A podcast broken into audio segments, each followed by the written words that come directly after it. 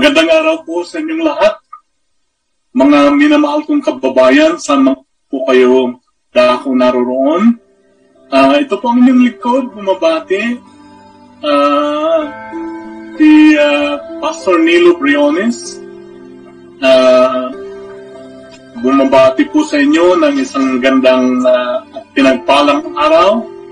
Nawa po ang pagpapala ng Panginoong Diyos ay suma sa inyo at uh, patuloy kayong pinapatnubayan, iniingatan, lalo na po sa panahon ito ng pandemya.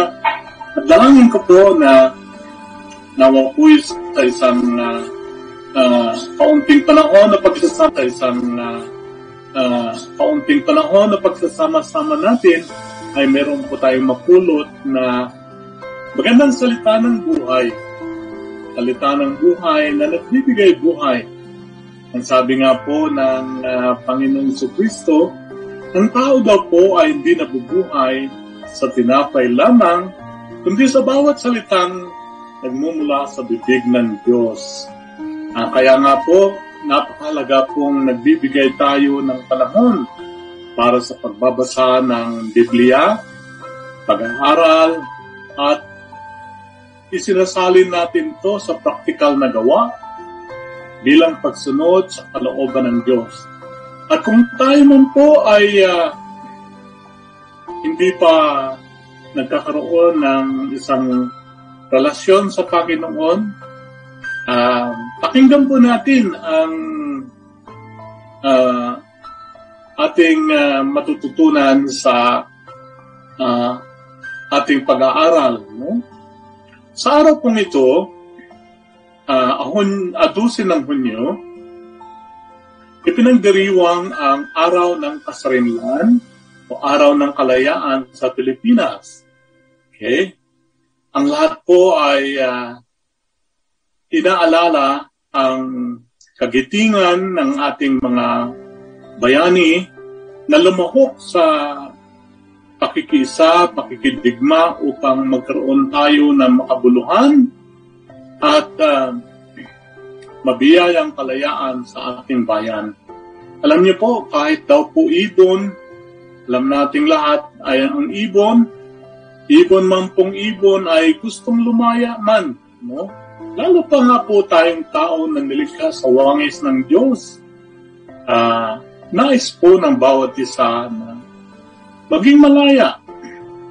Lalo na po sa kamay ng mga dayuhan, mga banyaga, na kuminsan ay uh, uh, nagbibigay sa atin ng opresyon uh, na hindi maganda. Uh, ang tao ay nilikha ng Diyos na malaya. Pero bukod sa kasarilan at kalayaan na ito, tunay nga po bang malaya ang tao? Sa kasalukuyan, ano nga po ba ang tunay na kahulugan ng kalayaan ayon sa espiritual na pananaw ng banal na Biblia o kaya ng mga salita na nagmumula sa Panginoong Isus. Alam niyo po, may mga naka- nakakausap ako na nagsasabi, ayoko maging born again Christian kasi ang daming ipinagbabawal. No? Bawal ang gumawa nito, bawal ang munta doon, bawal ang uh, magsalita ng ganito. Parang hindi malaya. Ang tanong ko naman bilang lingkod ng Diyos, sino nga po ba ang malaya? Malaya po bang masasabi kapag ang tao ay kinatok po ang kanyang puso ng bisyo na kung saan ay nagiging addict na siya. Kagaya po ng paglalasing no? Pagiging lasinggiro. Umaga pa lamang po, umiinom na hanggang sa bago magretiro sa gabi, inom pa rin, no? Na para po bang kapag hindi nakakainom, ay hinang-hina ang katawan at uh, doon lamang siya lumalakas kapag ka sa ibig ka ay nakakabarik. No? Uh,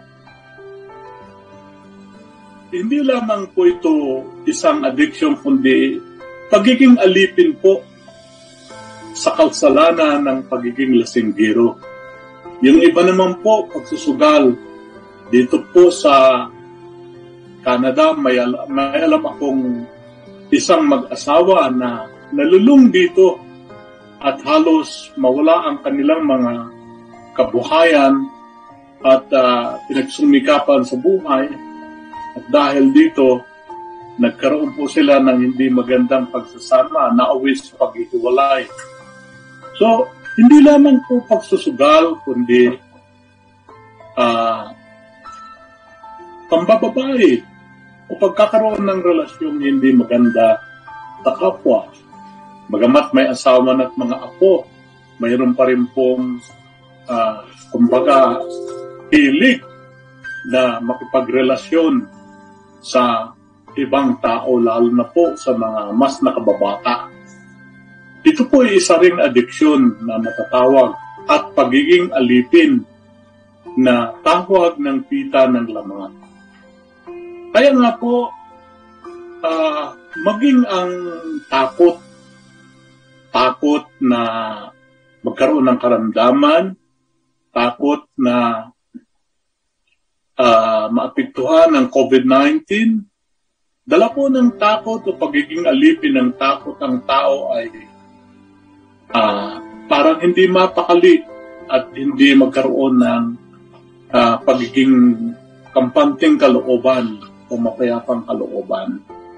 So ang mga ito ay sa mga ilang uri lamang ng mga pang-aalipin na matatawag natin na bagamat tayo ay nakalaya na sa kamay at kuko ng mga banyagang, mga dayuhan, kagaya po ng Espanyol na uh, sumakop sa atin ng tatlong daang taon, tatlong siglo, no?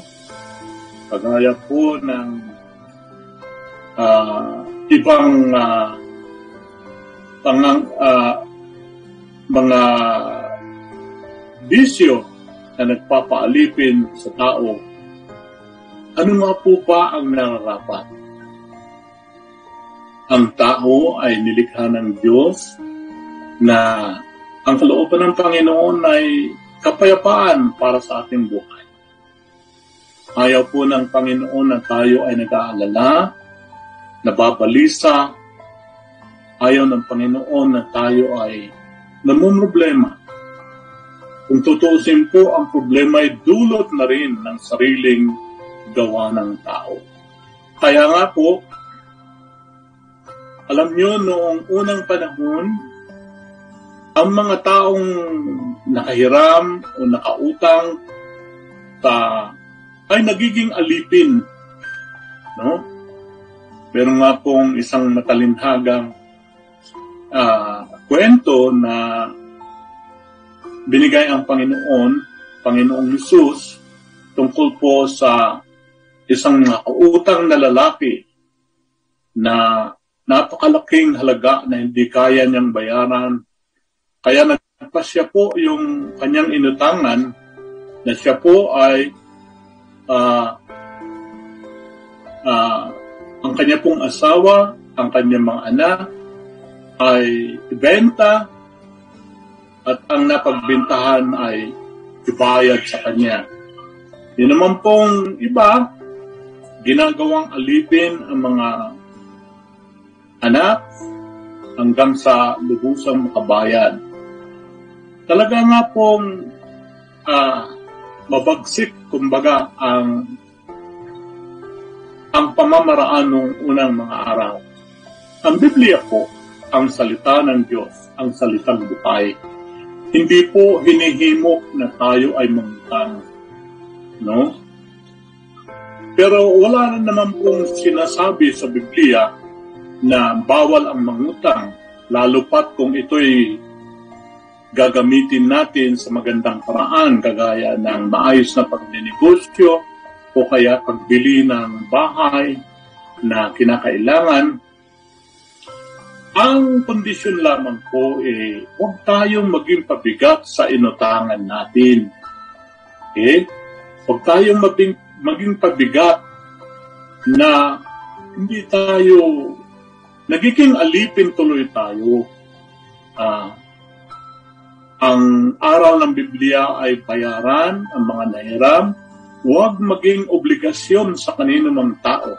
Ang tanging obligasyon lamang po natin ay ang magmahal sa ating kapwa. Mahalin natin sila dahil ito ang kalooban ng Diyos. So, ang sabi ng Panginoon, patuloy po tayo uh, sa sulat ni uh, ang New Testament o Bagong Tipan, tingnan natin ang John chapter 8, ikawalong kabanata ng Aklat ni San Juan.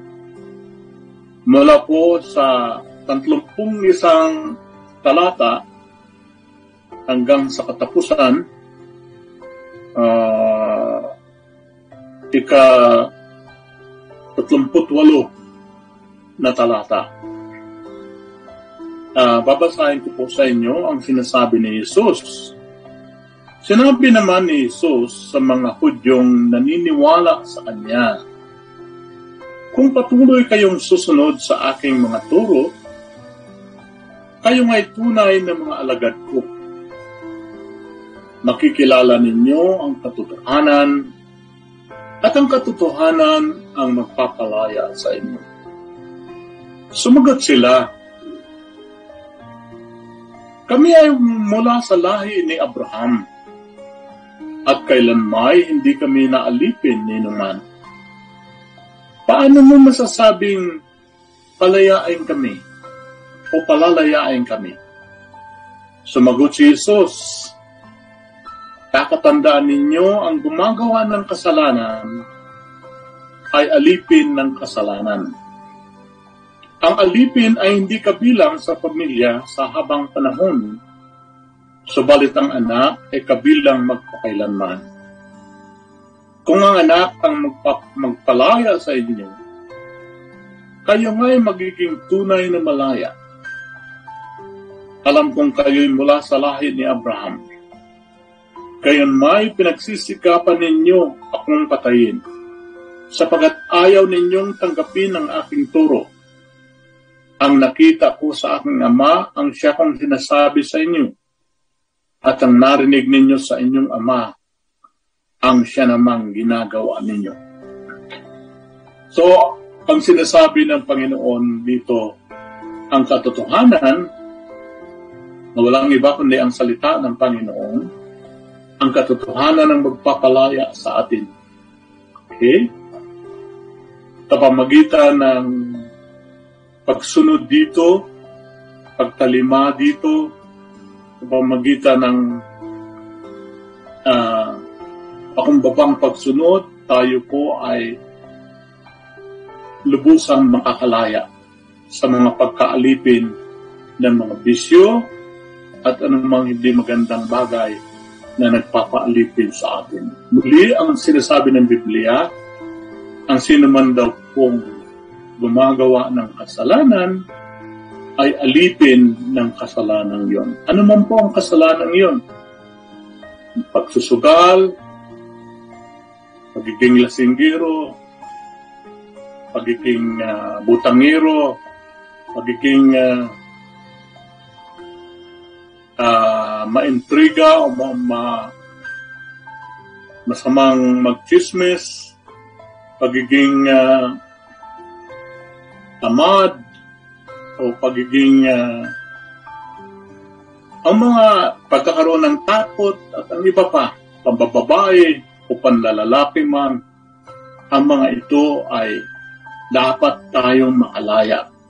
Ito ay mga pain o gawa ng kalaban na si Satanas upang mailugmok ang ating buhay upang hindi magkaroon tayo ng pag-asa. Ang pag-asa nga po natin ay ang salitang buhay ng Panginoon. Kaya ang sinasabi niya rito, pakatandaan ninyo ang gumagawa ng kasalanan ay alipin sa kasalanan. So paano tayo dapat na lumaya sa kasalanan? Sa pamagitan po ng pagpapakumbaba uh, sa ating Panginoon. Isuko natin anuman ang mga bagay na umaalipin sa atin, na gumugulo sa ating buhay. Isuko natin sa Kanya, humingi tayo ng patawad. Palaging nakaraa, nakalaan ng patawad ng Panginoon sa sino mang lumalapit sa Kanya ng taos-puso. Tandaan po natin wala siyang itinataboy. Kapag ka po tayo po ay talagang nagsisisi sa ating mga kasalanan. Ang paglapit ng Diyos ay hindi sapat kung walang pagsisisi. Ang pagsisisi ay hindi sapat kung walang pagbabago. Kailangan natin ang pagbabago. Hindi natin ito kaya. Malibang tanggapin natin ang kapangyarihan ng banal na Espiritu na siyang magtuturo sa atin upang mamuhay ng matuwid at mamuhay ng banal. Sa araw-araw dapat natin isipin, meron ba akong nagawang mali? Meron ba akong pagbabago sa ating buhay? Alam niyo po, kapag ka nakialam ang Panginoong Yesus sa buhay ninyo. Kapag ka po hinayaan ninyo siyang manguna sa inyong buhay.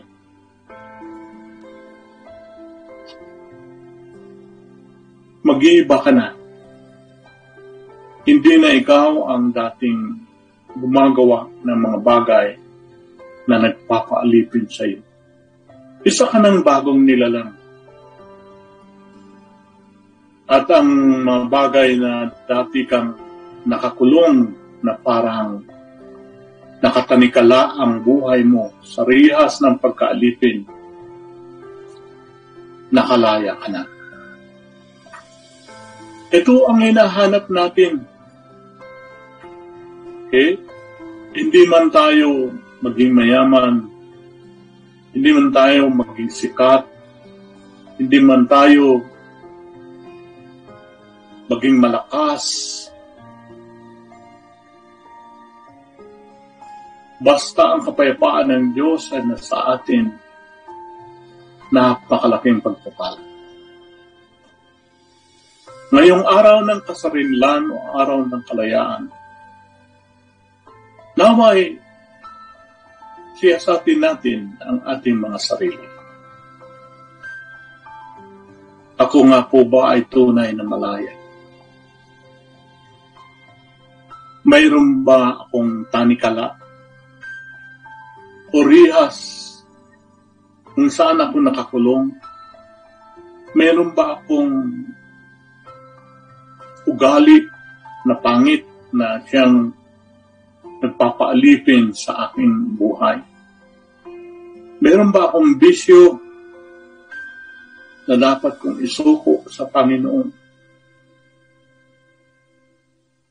Tama na ang buhay na nakakapagod. Napiperwisyo hindi lamang ko, ang aking pamilya. Tama na ang makaperwisyo ako sa kapwa. Ang kailangan natin ay buhay na mapayapa. Buhay na may kalinga at patnubay at pag-iingat ng Panginoon. Pero hindi mangyayari yun kung hindi natin isusuko ang mga bagay, ang mga kasalanan na nagpapaalipin sa atin. Mag-iba ang ating buhay, magbabago, kapag kapo tayo ay nakalaya na o pinalaya na ng Panginoon. Hindi kailangan ng mataas na aral. Hindi kailangan ang um, malaking pananalapi upang makamtan natin ito. Ang kailangan lamang po ay isang pagpapakumbaba, isang pusong tapat na nagsasabi sa Panginoon na patawarin ninyo ako. Isinusuko ko ang aking mga pagkakasala.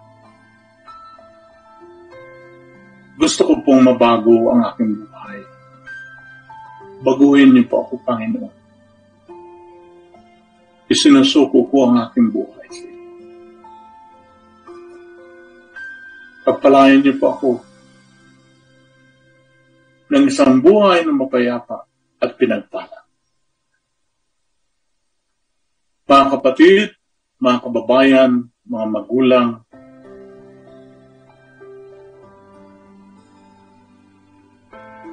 meron po ba kayong alalahanin sa buhay?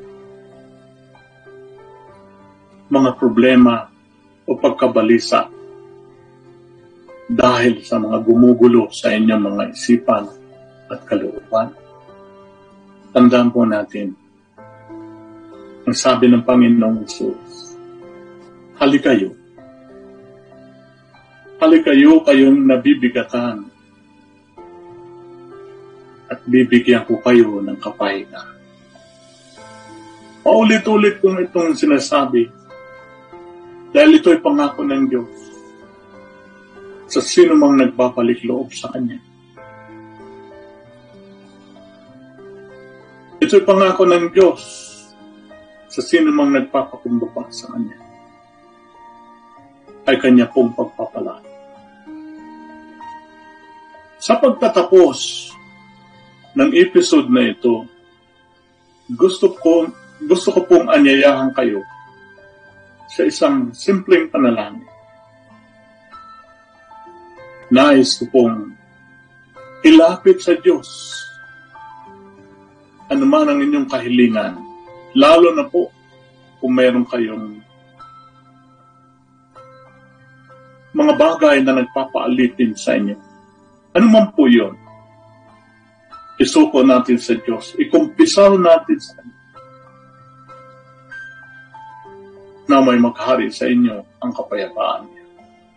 Pangunahan ko po sa inyo ang panalangin. Panginoon naming Diyos, kami lumalapit sa inyo ng may pakumbaba. Kasama ang taos puso naming pasasalamat na naririnig niyo kami dahil pangako ninyo na kapag po kami ay nagpakumbaba at lumapit sa inyo, hindi niyo kami itataboy. Kaya nga po, patawarin niyo kami sa aming mga pagkakasala. Mga pagkakasalang umaalipin sa amin. Alam niyo po yon wala po kaming maitatago sa inyo. Sa pagkakataong ito, hugasan niyo po kami, linisin niyo po kami. Sa kapangyarihan ng dugo, banal na dugong tinigis ni Yesu Kristo sa krus ng Kalbaryo. At pagkalooban niyo kami ng banal na Espiritu. Isang buhay na walang hanggan, ang buhay na nagsisimula ngayon pa lamang na tinatanggap namin kayo. Turuan niyo kaming mamuhay ng banal at matuwid sa pamagitan ng inyong salita, ang salitang buhay, ang salita ng buhay. Patuloy niyo kaming gabayan at patnubayan tungo sa buhay na matuwid at banal upang kami ay makaranas ng inyong habag, ng inyong kabutihan, ng inyong pagpapala. Purihin po kayo sa lahat ng panahon. Purihin kayo, Panginoon. Sa buhay na walang hanggan, nakaloob ninyo sa amin. Sinasamba namin kayo. pinapurihan kayo, pinapupurihan, pinaparangalan sa ngalang banal ng iyong bugto na anak ni Jesus Kristo, ng aming Panginoon ng tagapagligtas at sa kapangyarihan ng banal na Espiritu. Amen at Amen. Muli po, inaanyayahan ko kayo na patuloy na mag-subscribe sa Filipino World Channel at nawa po'y abangan ninyo ang salita ng buhay tuwing alas 8 ng gabi kada Sabado dito sa Calgary, Alberta, Canada at alas 11 ng umaga naman po sa Pilipinas. Saan man kayo naroroon, ang salita ng buhay ay hindi lamang napapanood sa Filipino World Channel, sa Pinoy TV, kundi sa iba't ibang podcast, okay? kagaya po ng Spotify, Amazon, okay? Um, TuneIn, Overcast, Castro, at iba pa po habang kayo ay namamahinga, uh, watch us. Panoorin niyo po kami sa YouTube, sa Facebook, sa Rumble TV, sa IGTV. Okay? Patuloy po tayong magsama sa darating ng mga panahon kung saan lalong maraming salita ng buhay ang ating pag-aaralan. Pagpalain po kayo ng Panginoon. Okay? Isang magandang araw muli at naway patuloy kayong ingatan sa panahong ito ng pandemya. Patuloy na pagkalooban ng kalusugan at kalakasan na tanging mula sa Panginoon. Purihin ang Diyos. Amen.